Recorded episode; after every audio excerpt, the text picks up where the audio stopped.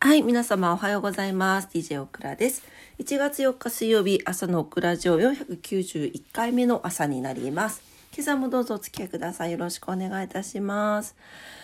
はい、えー、今日も出勤なんですけど、急ぎ 収録していきたいと思います。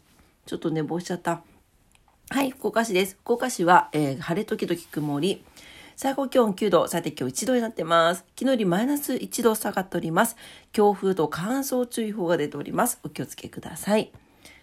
糸島です。糸島は晴れ時々曇り、最高気温10度、最低気温2度になってます。えー、昨日とあまり変わらないぐらいですかね。最低気温がプラス2度上がってます。強風乾燥注意報が出ております。喉が はい、えー、関東地方です。関東地方は晴れが続いてますね。はい、えー、今日も空気カラカラです。で、あの、九州は雨降ったりとか、ちょっと湿気があったりしての、今日は乾燥注意報なんですけど、東京ずっと乾燥注意報出てますので、本当にね、火の元、喉元お気をつけくださいませ。ね、十分にお気をつけください。結構ね、あの、ちょっと田舎の方とか、野外でね、焚き火したりとかあると思うんですけど、本当に気をつけてくださいね。はい、えー、予想最高気温が10度前後になっています。最低気温は、えー、1度前後ですね。はい、えー、昼間はね、暖かいんですが、日が傾くと冷えてくるので、気をつけてお過ごしください。なんかね、やっぱり、えー、年越して、冬らしくというか、なんかもう朝晩の冷えがね、ぐっと、もう、キュッと身が引き締まるような寒さになってきましたね。うん、体調管理に気をつけてお過ごしください。それでは今日は何の日に行きたいと思います？1月の4日。今日は、はい、えー、御用始め、大発、大発会、えー、取引所、大、大発会で合ってる？大発会で合ってるかなちょっと待って。大発会か。取引所大破壊。世界展示デー石の日。あとは音楽ヒットチャートが誕生ということです。はい、えー、今日は御用始め大破壊ということで、1873年から観光庁では12月29日から1月3日までは休暇とすることが法律で定められてるんですね。なんで、1月4日からその年の仕事が始まるというふうになっています。はい。で、観光庁だけでなくって、多くの民間企業でも、1月4日が平日の場合は、仕事始めの日としているところが多くありますね。うん。で、えー、どうなんでしょうかね。昨日も、あの、ちらっとお話ししましたが、えー、今日が水曜日だから、まあまあでもちょっと中途半端でもね、水木金って取らないといけないもんね。うん。お休み取ったらめちゃくちゃ連勤ですけどねいいよねねそれだけ連勤連休取れたら海外とかも行きたいもんですけどまあなんせ円安でね高いからねうんはいえー、あとは取引所の大破壊ですね。えー、証券取引所、えー、新年初めての立ち会いを大発会と呼んでいます。大発会じゃなくて大発会ですね。はい。えっ、ー、と、以前は1月6日に大破壊が行われて、業務も午前中の、えー、で終わることが慣例だったんだけど、えー、これも業績不振からね、大破壊が1月4日に変更されたということです。同日から終日取引が開始されています。大変だわ。うん。はい、えー、あとは世界点字デーですね。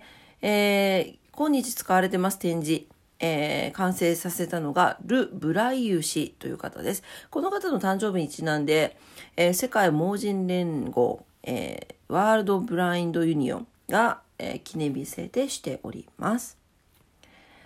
はい、えー、この方、すごいんですね。ブライユ氏、誕生日が1809年の1月4日なんですが、5歳の時に両目とも失明して、10歳でパリ、えー、王立盲学校に入学されて、盲学校時代に自ら展示の発明を行って15歳頃には今日使われている展示の原型を完成させていたとされているそうです。すごいよね。でちなみに英語圏とフランス圏フラフラフランスでは展示のことをブライユと呼ぶそうです。この方のお名前使っているそうですね。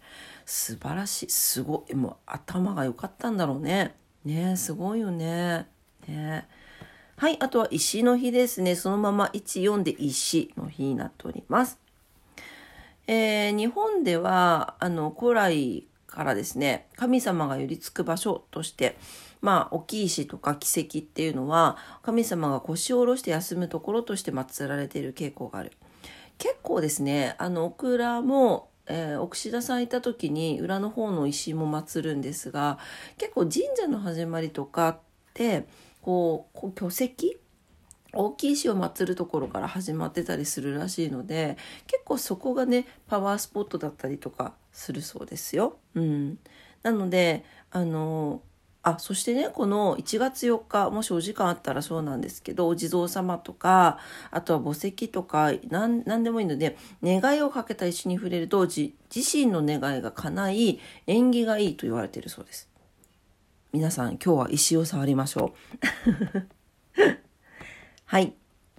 はいそれでは今日のことわざに行きます。ことわざです。今日のことわざは126日目のことわざ。台湾のことわざです。美醜はどうでもよく好きになれば死ぬほど惚れる。ほう。好きになった人のことを思い出してみるときっかけは爽やかな容姿だったり明るい性格だったりするかもしれません。ただ関係が深まると容姿よりも、も容姿よりも物の感じ方の相性。一緒にいると楽しい人ではないでしょうか。そうなるともはや相手の欠点でさえ愛おしく映るものです。そうね。それはあるかもしれないね。それはあるかもしれないしなんかそこをこのこうなんかなんていうのかな。まあでもこれも度合いによるよね。なんかね。欠点って言ってもさやっぱりこう自分に負荷がかかるような欠点だったらそこはちょっと愛おしく映っちゃいけないと思うしでも結構あるんだよね。あの男性も女性もさどちらもだけどさなんか相手のなんかあこの人は私がいてあげないとダメなんだみたいな感じでなんかそれをちょっと好きと感じ勘違いしちゃってとかねありますけどね。まあでもそれも愛の一つなのかなとかもいろいろ考えますけどね。はい難しいですね。はい、えー、台湾のことわざでした、えー、美醜はどうでもよく好きになれば死ぬほど惚れる。でした。はい、今朝も朝のオクラジオ聞いてくださってありがとうございました。今日もちょっと駆け足気味でしたが申し訳ございません。今から出勤してまいります。はい、えー、今日は4日ということでね、仕事始めの方もいらっしゃるんじゃないかなと思います。えー、皆様にとって素敵な一日になりますようにお祈りしております。お仕事の方もお休みの方も在宅勤務の方も遊びに行かれる方もお家でね、あの、正月のお掃除する方も お正月後のお掃除する方も皆様にとって素敵な一日になりますようにお祈りしております。それでは今朝も聞いてくださってありがとうございました。いってらっしゃい。バイバイ。